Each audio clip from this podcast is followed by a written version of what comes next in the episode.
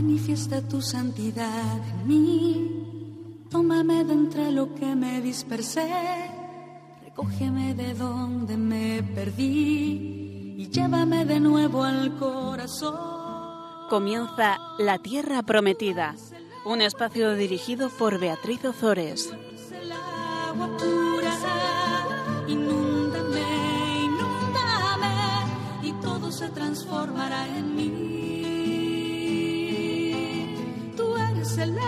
Agua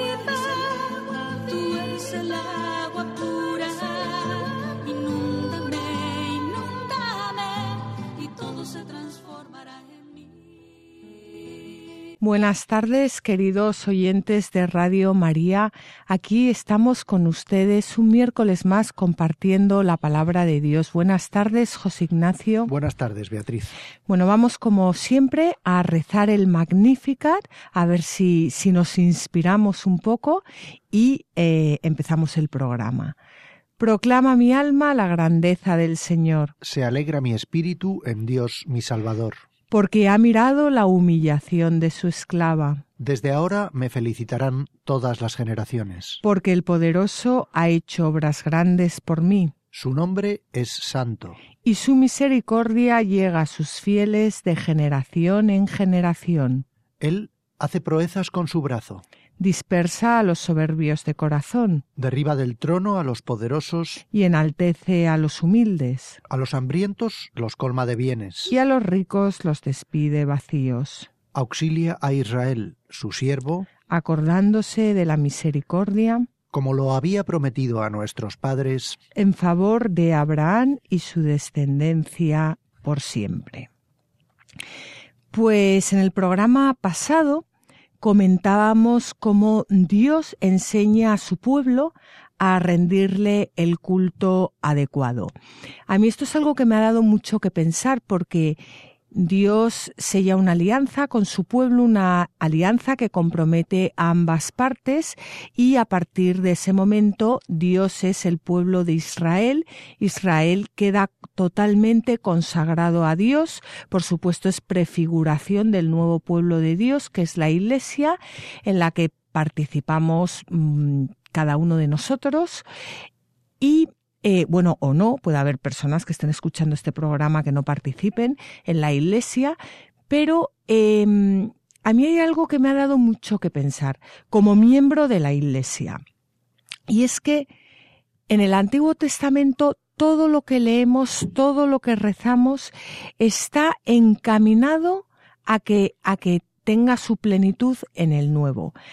Aquí eh, Dios sella esta, esta alianza eh, a través de, de, Moisés en el monte Sinaí con su pueblo. Como hemos dicho, el pueblo queda consagrado a Dios, como nosotros, eh, como los miembros de la Iglesia, estamos consagrados a Dios por esa eh, nueva eh, alianza y definitiva y eterna que ha sellado con su iglesia y con cada uno de nosotros a través eh, de la muerte y resurrección de Jesucristo.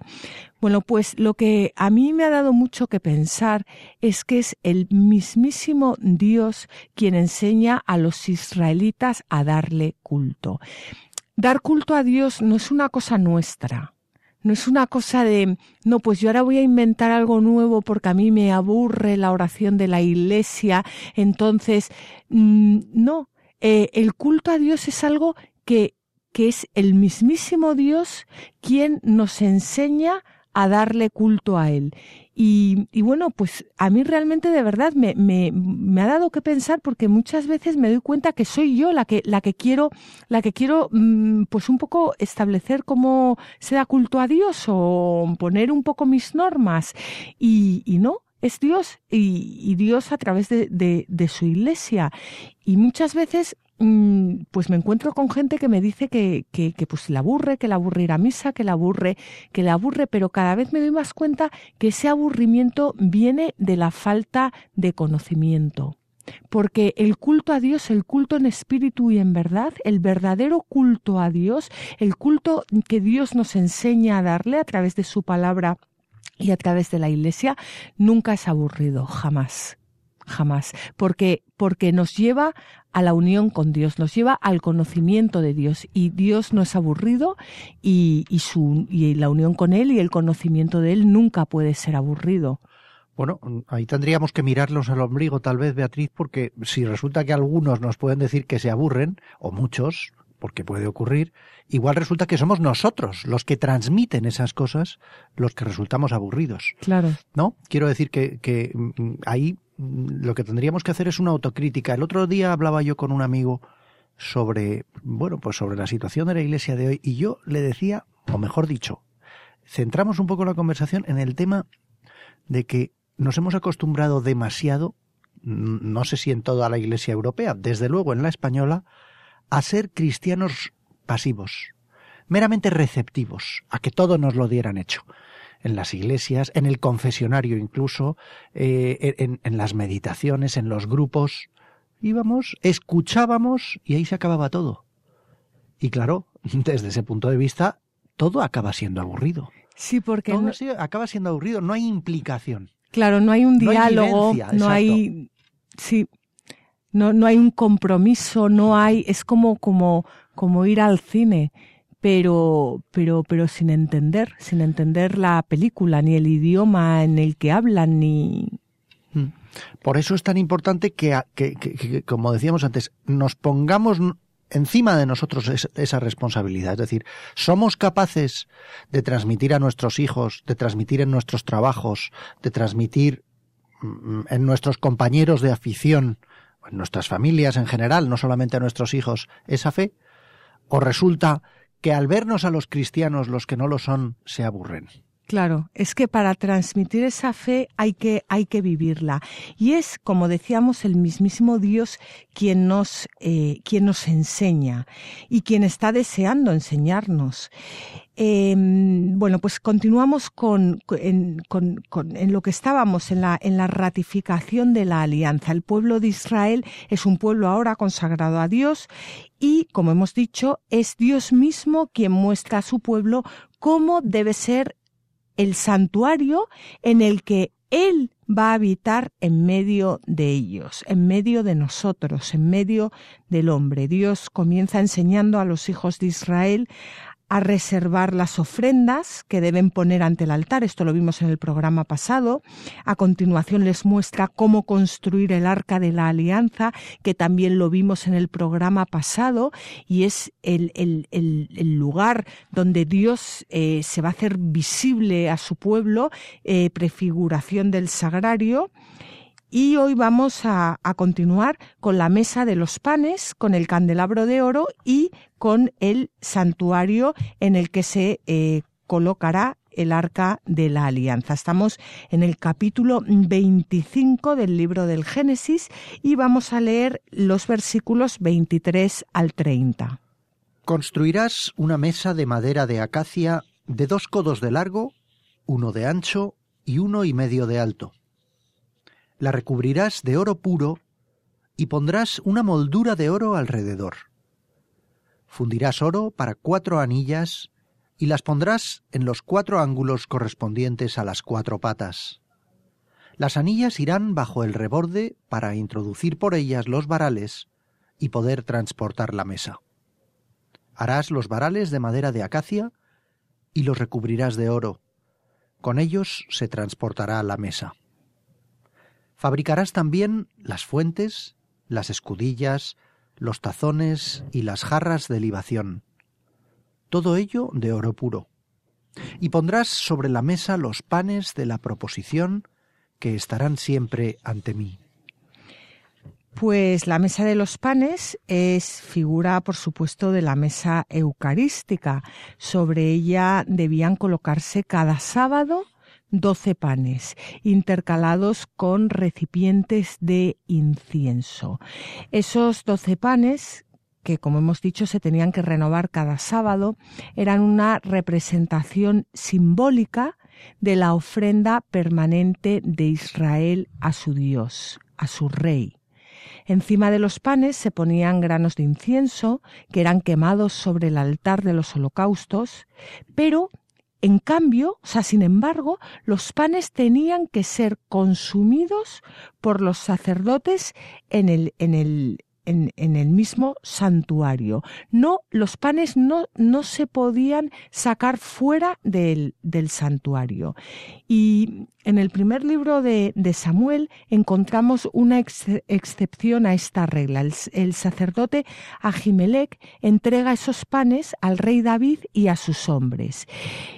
Y este dato sirve a nuestro Señor Jesucristo para rebatir el rigorismo de los fariseos que acusaban a sus discípulos de no guardar el sábado. Vamos a leerlo a continuación, porque este pasaje lo encontramos en el Evangelio de San Mateo, en el capítulo 12, eh, versículos 1, 1 al 8, y vamos a leerlo porque es posible que muchas veces cuando hayamos escuchado este, este Evangelio, pues no hayamos entendido bien eh, a qué se referían los fariseos y qué quería eh, decir Jesucristo al responderles. Pero yo creo que, que ahora al leerlo mm, va a cobrar más sentido. En aquel tiempo pasaba Jesús un sábado por entre unos sembrados.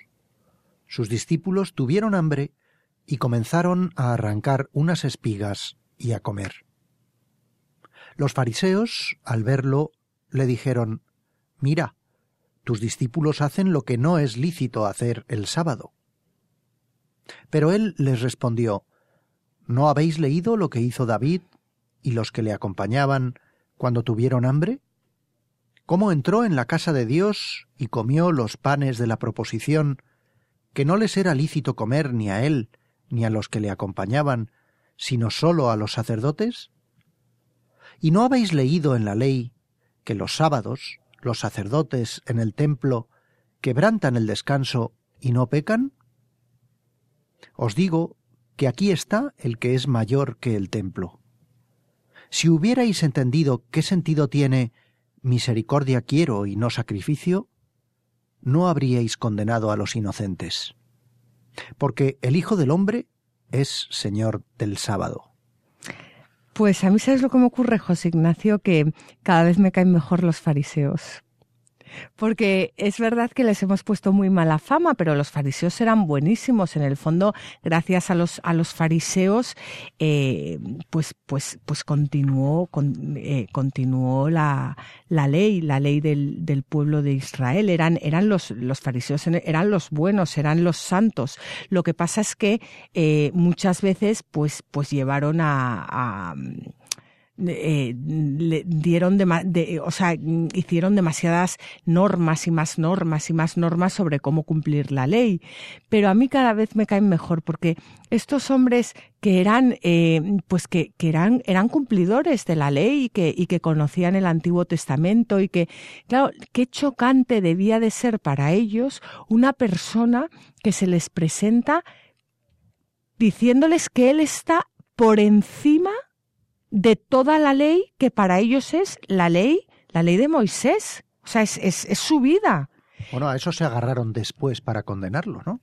Sí, pero que ahora leyendo todos estos textos dices, bueno, efectivamente, qué difícil debió de ser para muchos de ellos entender a Jesucristo.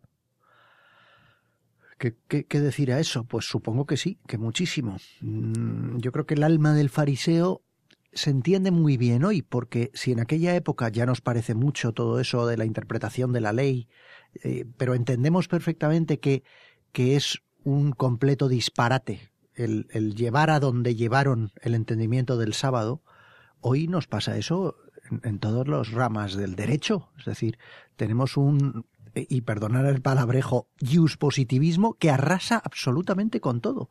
Y al final entendemos muy bien todos eso de que de que el, el hombre está hecho para el sábado y no al revés. Es decir, la ley se hace para servir al hombre. Aquí en realidad Jesús nos está diciendo otra cosa porque dice el Hijo del Hombre es Señor del sábado y se está refiriendo a él, no, a la humanidad. Pero bueno. Sí. Sí, sí, que nosotros nos hemos ido al otro extremo. Sí, la ley es algo de lo que nos dotamos, ¿no? Es verdad que aquí estamos hablando de otra ley, que es la ley de Moisés, que estamos hablando de una de, la parte teológica de esa ley, no estamos hablando de la, de la que sería puramente societaria o puramente eh, Sí, nosotros nos hemos ido al otro extremo que, hemos eh, hecho, eh, fabricado nuestra propia ley, quitando completamente a, Dios en medio, que es lo que vivimos hoy en día en nuestra, en nuestra sociedad. Pues la ofrenda de los, de los panes, además de ser una representación simbólica de la ofrenda permanente de Israel, suponía también el reconocimiento de que la subsistencia de los hebreos, que estaba simbolizada en los panes, dependía del favor de su Dios. Era un reconocimiento de sus beneficios y un homenaje a su omnipotencia.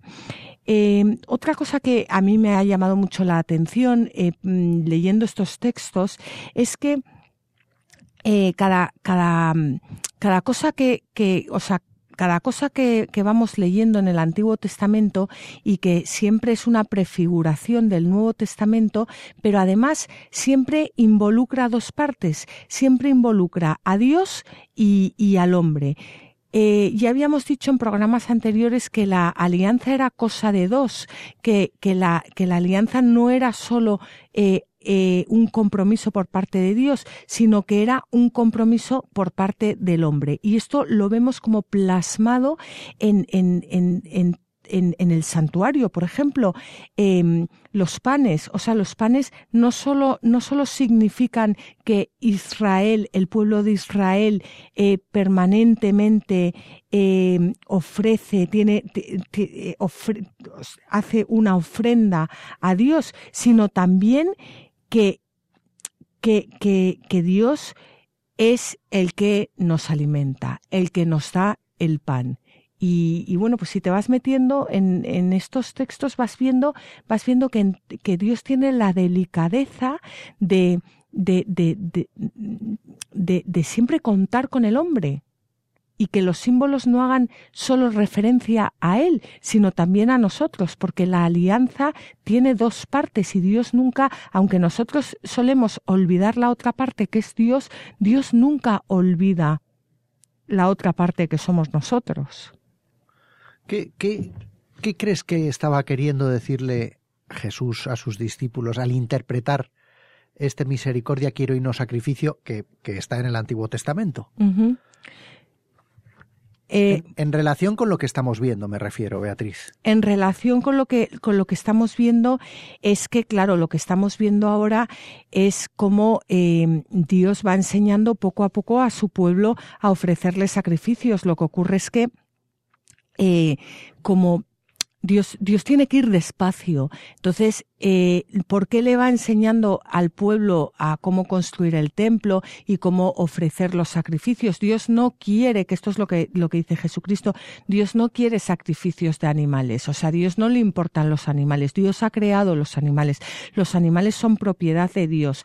Antiguamente el hombre lo que hacía era sacrificar animales a Dios. Entonces, Dios se sirve de esas costumbres humanas para llevarle al, al, único sacrificio que puede salvar al hombre, que es el sacrificio de Cristo.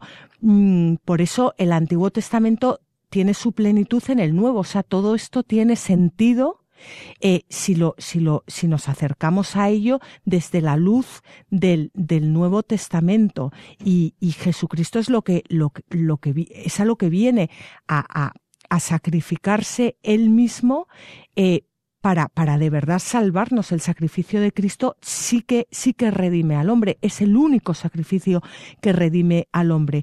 Y eh, Dios no, en el fondo, lo que el, sacrificio que nos pide a nosotros, porque el, porque, porque el sacrificio ya está hecho, el sacrificio que nos pide a nosotros es el sacrificio del amor. De hecho, nosotros eh, cuando vamos a misa, y esto es algo que solemos olvidar, pero, pero que, deberíamos eh, tener más en cuenta, nosotros cuando vamos a misa, eh, en, en misa lo que estamos, o sea, solo ha habido un sacrificio solo uno. Nosotros cuando vamos a misa participamos en el sacrificio de Cristo, participamos en, en, en, nos trasladamos al, al, al, al, momento del sacrificio de Cristo, participamos en la cena eucarística, pero no es que, no es que lo repitamos, no es que hagamos un, algo parecido que nos recuerde, no, no, no, no, es que solo hay una misa, nada más. Nada más, o sea, nosotros en la misa, cuando, cuando celebramos eh, la Eucaristía, es, es que, eh, lo que lo que estamos haciendo es trasladarnos en el tiempo a la última cena y al sacrificio de Jesucristo en la cruz. O sea, no estamos haciendo una nueva, ni, ni, ni acordándonos de, de, no, no, no, no, estamos actualizando y para ello nos estamos trasladando en el tiempo. Eso es algo que si cuando vamos a misa tenemos en mente puede cambiar completamente nuestra vida, vamos. Bueno, antes hablabas de la gente que, que te puedes encontrar y que nos dicen que se aburren, ¿no? Eh, yo creo que es bastante usual, bastante corriente que nos encontremos, los que somos cristianos católicos, con personas que identifican estas dos cosas que acabamos de poner en este programa encima de la mesa. Es decir, en la época de Moisés Dios está diciéndole a Moisés cómo tiene que construir el templo, cómo va a hacer el arca que, va a estar dentro del templo, cómo la tiene que recubrir de oro. Eh, están marcando una serie de normas que tienen que ver con una liturgia. Y la gente, no voy a decir los malintencionados, porque pueden ser bien intencionados, eh, eh, bueno, pues en relación a nuestra propia liturgia, a la Eucaristía, a esta celebración que tú acabas de decir del sacrificio único, muchas veces tiende a haber algo parecido, tiende a haber una mera liturgia que les aburre y que no les dice nada.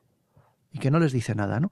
Entonces, eh, estábamos antes hablando precisamente de cómo podemos convencerles o cómo podemos explicarles que no es así, que esto no es una liturgia meramente, que esto no es, utilizando las propias palabras de Jesucristo, un mero sacrificio, sino que es un acto de misericordia, porque es lo que probablemente sí entiendan. Si entiendan aquellos que queremos que nos entiendan, en la calle, en nuestros grupos, en nuestra familia, en el colegio, en el, en el trabajo, en donde sea, ¿no? esto es lo que yo creo que muchas veces, mm, mm, bueno, resulta complicado, que ven nuestra liturgia, ven nuestra fe tal vez más como un acto de, de participación que la misericordia que genera ese acto de participación en cada uno de nosotros después. Me, hago esta pregunta ¿eh? en este momento, quiero decir, y tal vez se la hago también a los oyentes de Radio María. ¿Genera en nosotros nuestra, nuestra vivencia de los sacramentos esa misericordia que nos estaba pidiendo Jesucristo? Eh, bueno, mm, ese es el camino de la santidad. Y, y, por supuesto muchas veces no. Pero, pero es por eso, porque, porque no vivimos en los sacramentos en plenitud, no vivimos, no conocemos la palabra de Dios, no. El otro día yo estuve en una conferencia que la daba un sacerdote, eh, bueno, era sobre el sacro, Sacrosantum Concilium y, la daba un sacerdote, eh, pues, pues un sacerdote, vamos, con eh, muy, muy conocido y con mucho prestigio. Y entonces una de las cosas que eh, dijo en un momento dado fue que, que claro, que el Antiguo Testamento, que muchas cosas del Antiguo Testamento no son aplicables ahora para nuestro tiempo. Y a mí eso me, me hizo mucho daño, porque eh, o sea, yo no digo que no tenga razón, no, no estoy, no, no quiero, simplemente a mí me hizo mucho daño porque, porque eso es lo que, o sea, eso es la forma en la que muchas personas tienen de acercarse al Antiguo Testamento. Si nosotros estamos leyendo estos textos y no significan nada para nuestra vida, algo va mal, porque porque la palabra de Dios es eterna, la palabra de Dios es verdadera, la palabra de Dios es inmutable, la palabra de Dios es la palabra de Dios en el Antiguo Testamento y en el Nuevo Testamento. Y entonces, si al leer estos textos, estos textos no nos eh, abren en el corazón, no nos enseñan, no nos acercan a Dios, no, no cambian nuestras vidas, es que, es que no, no los estamos leyendo con el espíritu con el que fueron escritos algo, algo está fallando ahí, porque no puede ser que los textos del, del Nuevo Testamento los entendamos y, y podamos aplicárnoslos y los del Antiguo no, porque es la misma palabra de Dios. O sea, no, no es, es que, es que Dios es uno y su palabra es una. Entonces, a medida en que nos acercamos a estos textos, los entendemos, los hacemos nuestros, viviremos muchísimo mejor los sacramentos, viviremos muchísimo mejor la Eucaristía y gozaremos muchísimo más de Dios, por lo cual seremos mucho más felices porque estaremos más unidos a Dios y eso es lo que transmitiremos a los demás y lo que es atractivo, cuando los demás ven en nosotros la vivencia de Dios. Claro. Lo que pasa es que en esa historia de la salvación a la que siempre nos referimos en, nuestro programa, es evidente que Dios está en la globalidad del tiempo o en la eternidad, mientras que nosotros somos criaturas suyas y por tanto a cada uno de nosotros nos toca vivir un tiempo concreto. Y es evidente que ha habido seres humanos que han vivido en el tiempo del Antiguo Testamento y nosotros hemos tenido la suerte de vivir en el tiempo del Nuevo Testamento. Es decir, hemos conocido a Jesucristo, mientras que ellos no lo conocieron. Conocieron otra cosa, conocieron otra palabra de Dios, conocieron aquella fase de la historia de la salvación, pero no conocieron al Hijo de Dios, no tuvieron esa suerte. Dan, de alguna manera, por, por explicarlo de alguna manera, y corrígeme si me equivoco, Dios tuvo que mandar a su Hijo porque ni siquiera con lo que les estaba dando, ni siquiera con lo que les había dado ya, el hombre pudo acercarse a él. Y entonces él dijo, bueno, pues voy a hacer todavía algo más, les voy a mandar a mi hijo, para que vean hasta qué punto les amo, ¿no? Y nosotros hemos tenido la suerte de conocer a ese, a ese hijo suyo, a Jesucristo.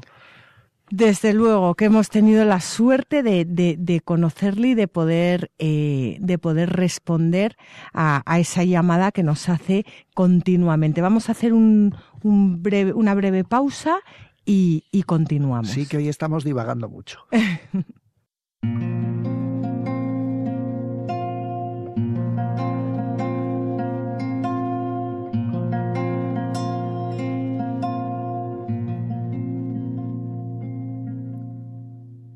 No soy digno de que entres tú en mi casa.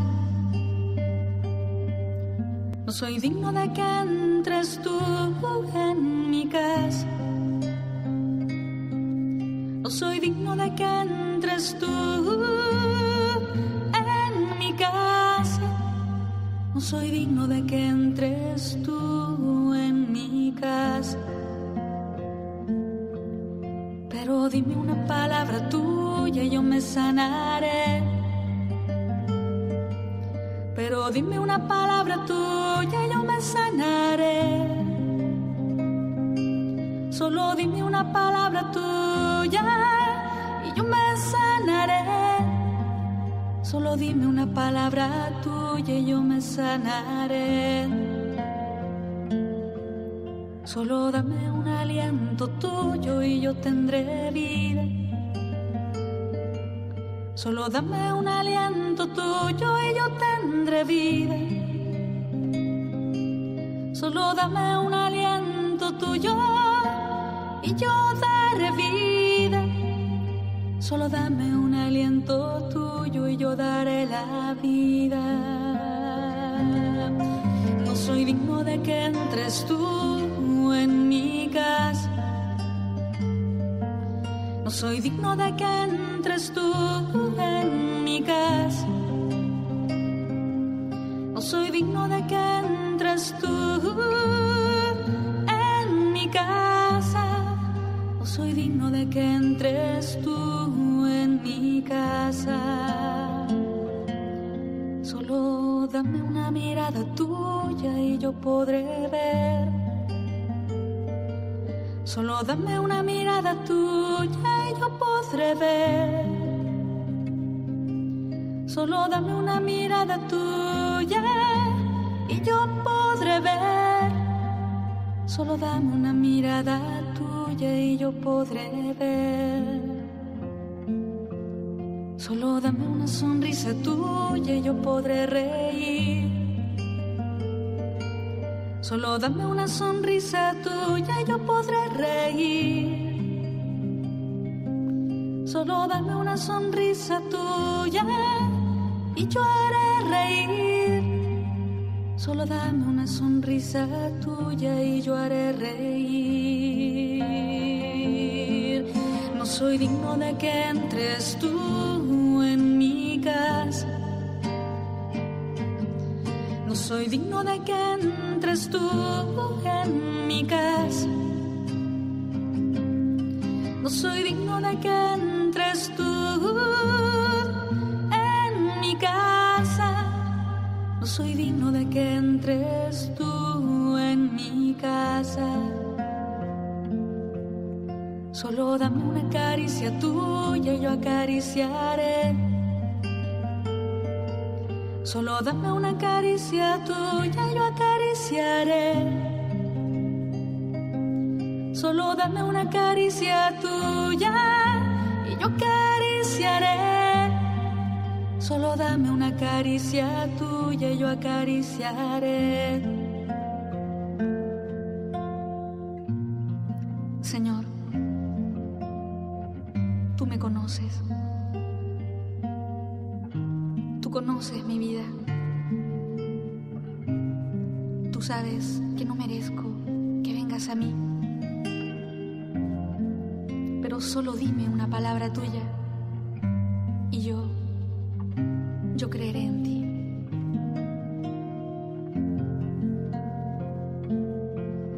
No soy digno de que entres tú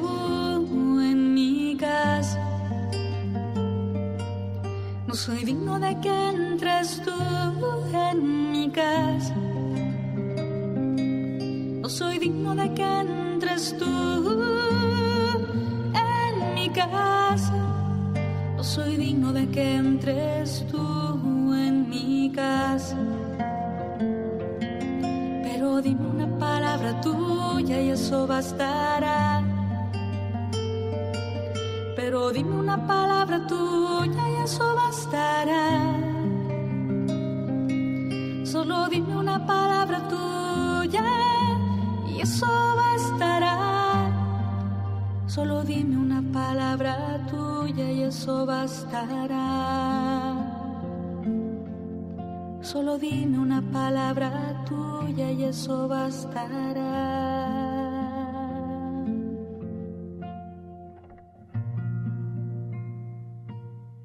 Les recordamos, queridos oyentes, que estamos en el programa La Tierra Prometida. Acabamos de, de ver cómo eh, Dios ordena a Moisés la construcción del santuario, del tabernáculo, para que eh, su pueblo, el pueblo de Israel, pueda rendirle culto y mmm, veíamos, eh, veíamos las instrucciones para eh, construir la mesa de los panes y ahora vamos a leer las instrucciones para el candelabro de oro. Estamos en el libro del Éxodo, en el capítulo 25 y vamos a leer los versículos 31 al 40.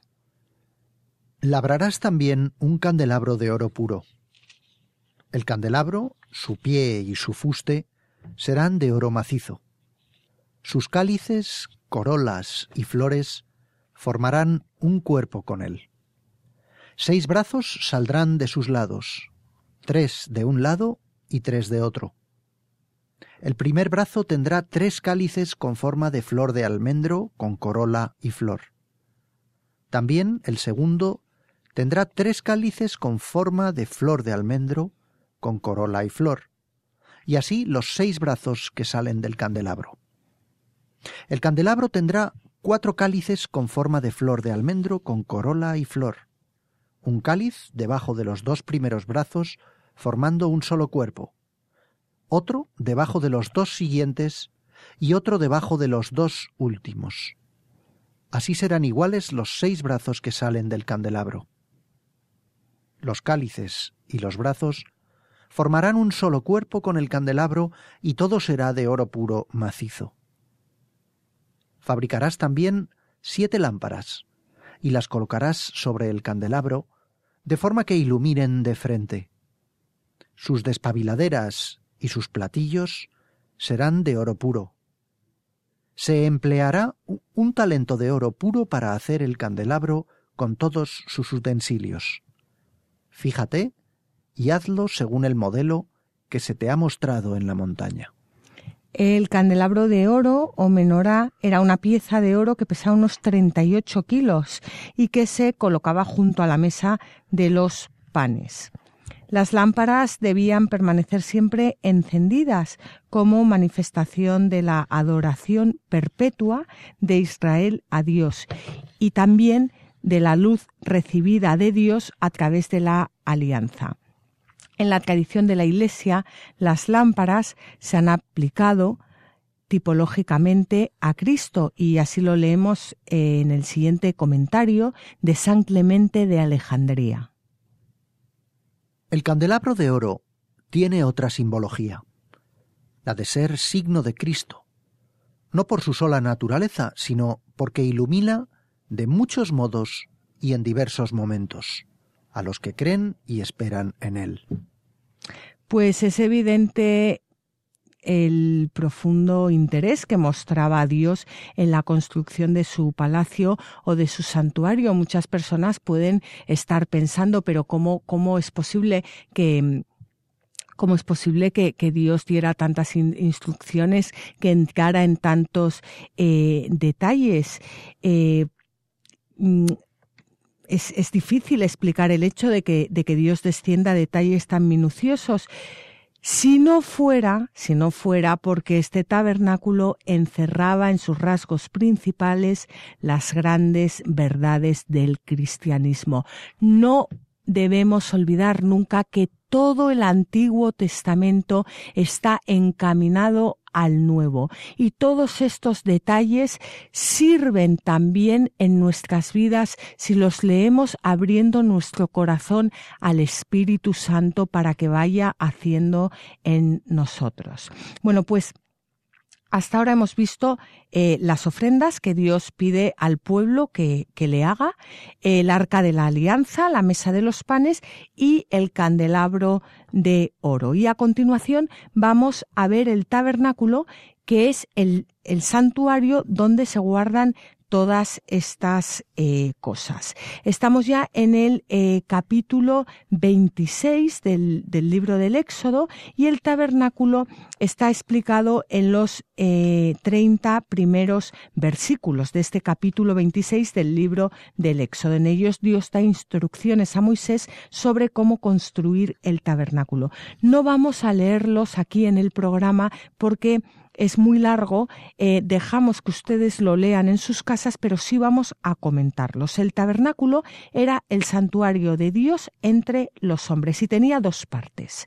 La parte principal era el Santa Santorum o Santo de los Santos, que también se llamaba Santísimo, y era el lugar más sagrado. Ahí se consideraba que era donde moraba el Señor, donde el Señor tenía su morada. ¿Por qué?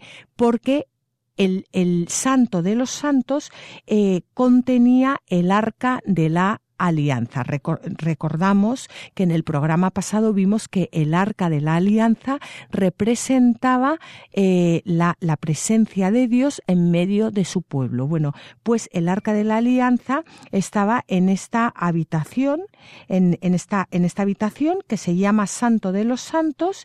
Era una habitación eh, cuadrada que medía cuatro por cuatro metros. Pues allí estaba el arca de la alianza que recuerdan ustedes que contenían, la, que las tablas de la ley, un vaso con el maná y la vara de Aarón.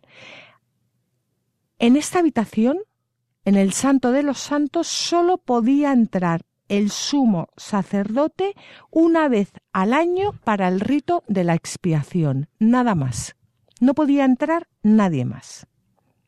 Y en la carta a los, la carta a los hebreos presenta a Cristo como único sacerdote, como único sacerdote que alcanza la redención universal de una vez para siempre, no como los sacerdotes del Antiguo Testamento que entraban una vez al año para ofrecer el sacrificio.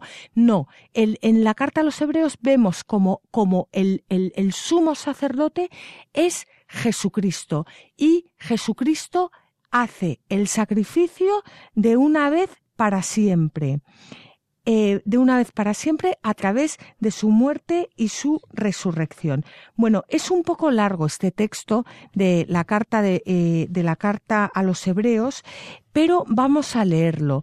Es el capítulo 9 y vamos a leer los versículos 1 al 14. Y aquí habla muy bien y nos explica muy bien eh, cómo estaba construido el, el tabernáculo, que era prefiguración del templo de Dios y por supuesto de Jesucristo.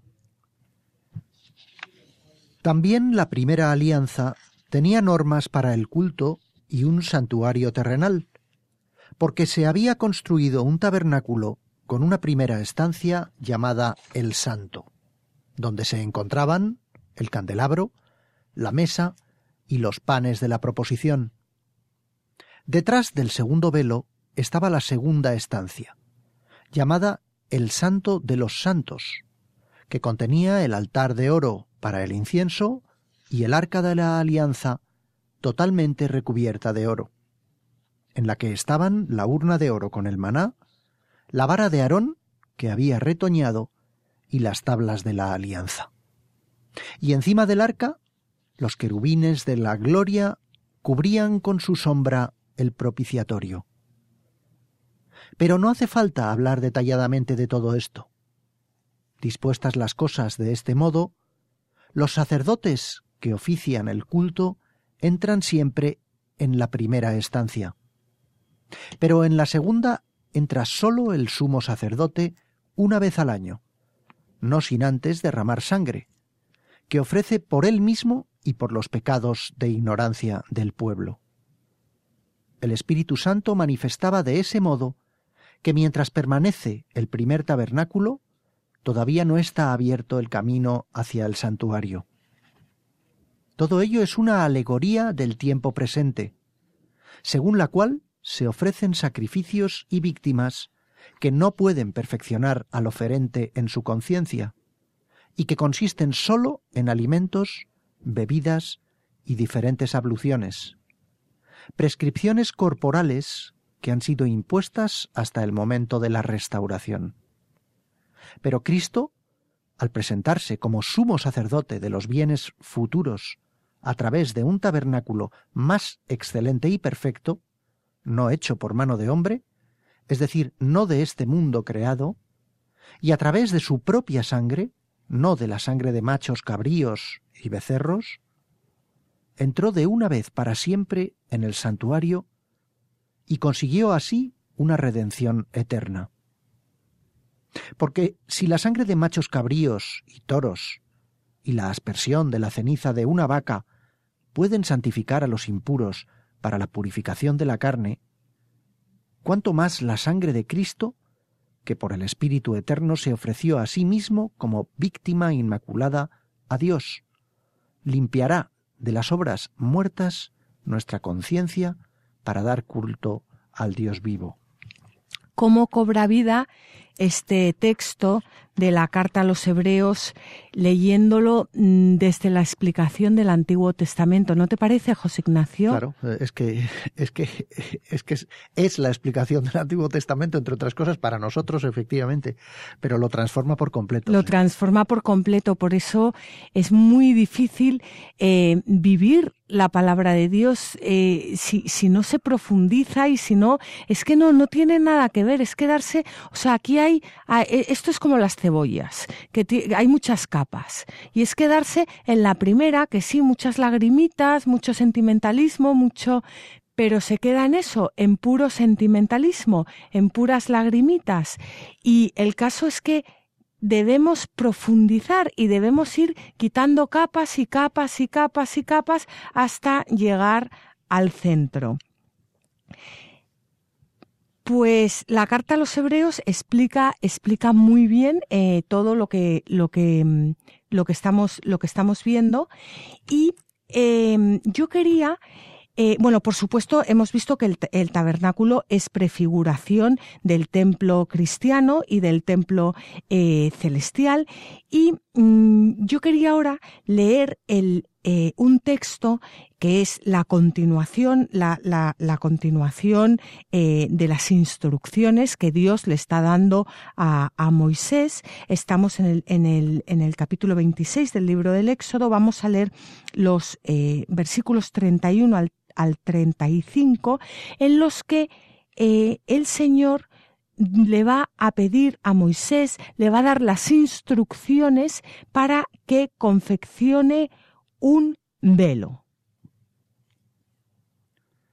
Confeccionarás un velo de púrpura violácea, púrpura escarlata y carmesí, y de lino torzal, con querubines artísticamente bordados.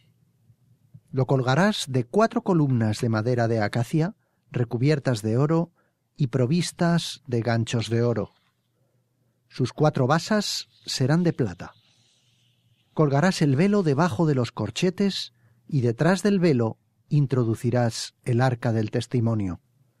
Así, el velo os servirá de separación entre el santo y el santo de los santos.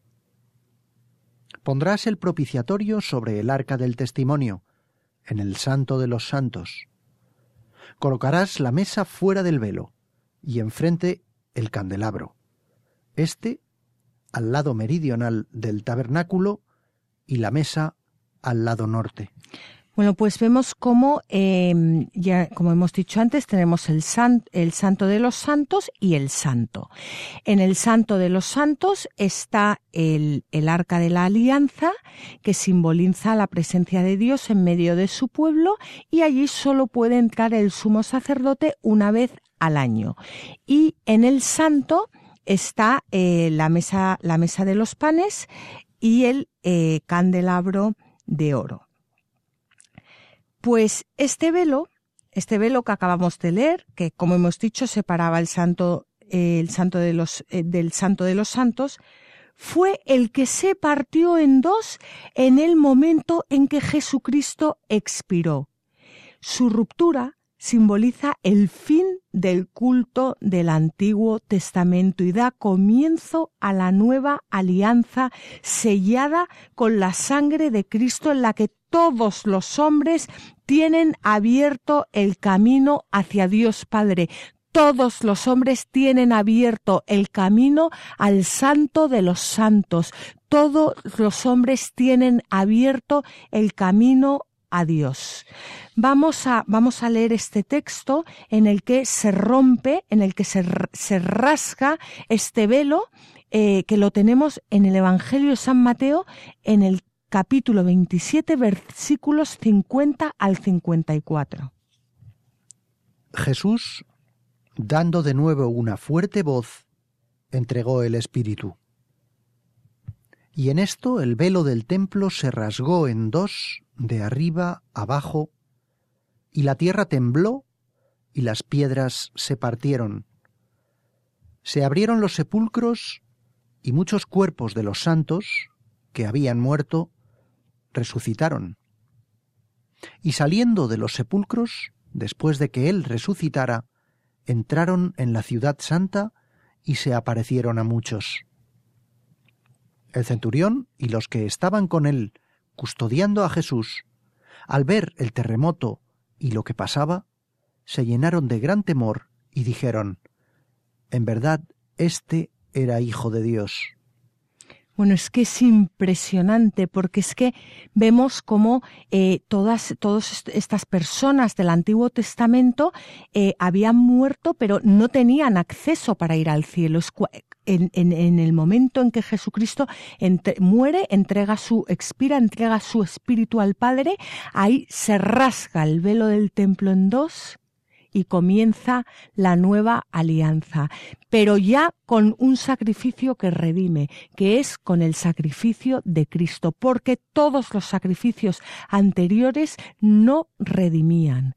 Es una preciosidad porque cómo Dios ha ido llevando a su pueblo para poder entender el significado del sacrificio de Cristo. De esta forma, en la nueva alianza hay, como hemos dicho ya, un único sacerdote que es Jesucristo y un único sacrificio que es el que ofreció en la cruz y el que se renueva en la Santa Misa, pero un único sacrificio todos los cristianos, mediante el sacramento del bautismo, participamos en el sacerdocio de Cristo y quedamos capacitados para llevar a cabo una mediación sacerdotal entre Dios y los demás hombres y para participar activamente, activamente, o sea, no como meros espectadores, sino activamente en el culto divino. Y esto es lo que conocemos eh, como el sacerdocio común de los eh, fieles. Y así nos lo dice el Concilio Vaticano II en la Lumen Gentium.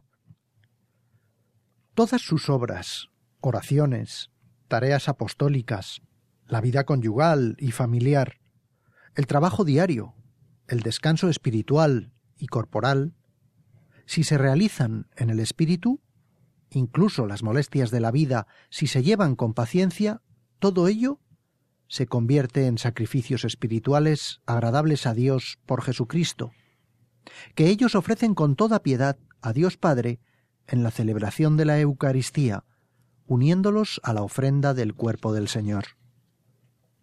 De esta manera, también los laicos, como adoradores que en todas partes llevan una conducta santa, consagran el mundo mismo a Dios.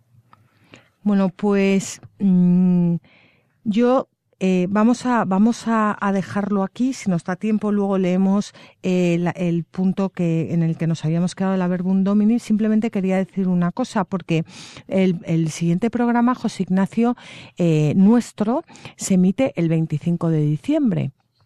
Y claro, me imagino que tendremos que hacer un programa especial para, para Navidad.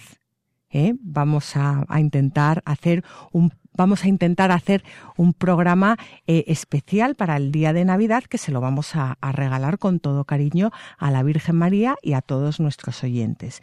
Bueno, pues lo que yo quería decir es que eh, ahora eh, está dentro de, dos semanas vamos a celebrar la Navidad, va a nacer el niño Jesús y que eh, leyendo estos textos no nos podemos quedar en, en pues en un bebé al que le damos 80 besos, que está muy bien darle 80 besos al bebé, pero ese bebé al que le damos 80 besos, ese bebé es el mismo que poco después va a morir en la cruz y que tras su muerte, tras la entrega de su espíritu, se va a rajar el velo del templo en dos.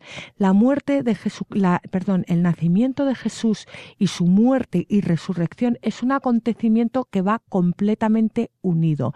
Y cuando nosotros besamos al niño en el pesebre, estamos besando al mismísimo Jesucristo sobre la cruz y que es algo que yo creo que nos ayuda muchísimo a bueno, por lo menos a mí, me ayuda muchísimo a de verdad meterme en el, en el año litúrgico y a, y a valorarlo y a no quedarme en un mero sentimentalismo de que qué mono el niño que nace, que no, sí, sí, muy mono el niño que nace, pero muy mono el niño que nace, que es el mismo que poco después eh, está muriendo por nosotros en la cruz. Es, es un acontecimiento que va todo unido, la muerte y la resurrección. No sé si me estoy explicando bien. Habría que preguntárselo. Eh, bueno, yo creo haber entendido lo que, lo que he entendido. Pero bueno, eh, Beatriz, fíjate que me gustaría hacer un breve comentario sobre ese texto tan precioso que acabamos de leer del Evangelio de Mateo, en el que se relata cómo Jesús entregó el Espíritu, porque es la primera vez que caigo en ese detalle que tú has explicado muy bien, en virtud del cual es la muerte de Cristo la que perfecciona la justicia de los hombres de los santos anteriores a él, claro. y la que les abre a ellos la puerta de su resurrección. Pero es que lo curioso es que el texto del Evangelio de San, Marco, de San Mateo mm, juega con el tiempo. Es decir, nos dice, Jesús, dando de nuevo una fuerte voz, entregó el Espíritu. Y en esto el velo del templo se rasgó en dos de arriba abajo y la tierra tembló y las piedras se partieron, se abrieron los sepulcros y muchos cuerpos de los santos que habían muerto resucitaron. Y saliendo de los sepulcros después de que él resucitara, entraron en la ciudad santa y se aparecieron a muchos. Y luego vuelve al tiempo en el que Jesús acaba de morir. El centurión y los que estaban con él custodiando a Jesús al ver el terremoto y lo que pasaba, se llenaron de gran temor. A mí me parece que es, es una preciosidad porque en apenas unas líneas el evangelista está describiendo algo que es un auténtico, eh, bueno, él luego utiliza la palabra terremoto, pero es que es un terremoto en el, en el sentido espiritual del término. Es la cantidad de cosas absolutamente relevantes que ocurren en el momento en el que Jesús entrega el Espíritu. Y fíjate que otra cosa que me llama mucho la atención es que no habla de en el momento en el que Jesús murió. Dice el texto en el momento en el que entregó el Espíritu, que es una cosa preciosa. Claro, que le entrega el Espíritu al Padre para que, para que el Padre pueda enviar ese Espíritu de Cristo resucitado sobre nosotros y salvarnos. Claro, es que es, es y, y, cómo, cómo cobra sentido, cómo cobra sentido este, este, este texto, porque, porque porque todos esos justos del Antiguo Testamento estaban esperando a este momento, porque eh, los sacrificios que se habían ofrecido a lo largo de todos esos siglos no les salvaban. Claro, claro. Esto es exactamente esto, probablemente sea a lo que se refiere el concepto la plenitud de los tiempos, ¿no? Claro. Este instante en concreto. Este, este instante es la plenitud de los tiempos. Es que este instante. El momento que da perfección al pasado y al futuro, del hombre. Exacto. En la historia este, de la este, salvación. este instante es el centro de todo, no, el centro del universo, el centro de la Biblia, el centro de todo, pero que debería ser también el centro de nuestras vidas. O sea, la vida de un cristiano que no pone como centro este momento, como centro de su día, ¿eh? no digo de la semana, el domingo, de como centro de su día, no, no, no, es que no está viviendo esto. No está viviendo, o sea, no está viviendo su, su, su día alrededor de la muerte y resurrección de Cristo, alrededor de este acontecimiento. Estará viviendo su día alrededor de un partido de fútbol, o de las vacaciones, o de me da igual, pero no está viviendo su día alrededor del misterio de Pascual de Jesucristo. Claro, cuando se entiende esto, es que uno no puede dejar de ir a misa todos los días. Pero es que hay que entender esto y hay que vivirlo, porque si no es un aburrimiento, claro que es un aburrimiento, porque si no, ¿a qué se va a misa? ¿A qué se va? Si no se entiende esto, pues no se va a nada. O sea, se va, no, no sé a qué se va. Pero cuando uno vive esto, es que, es que toda su vida cambia y se transforma. José Ignacio se ríe. Sonríe, sonríe. sonríe.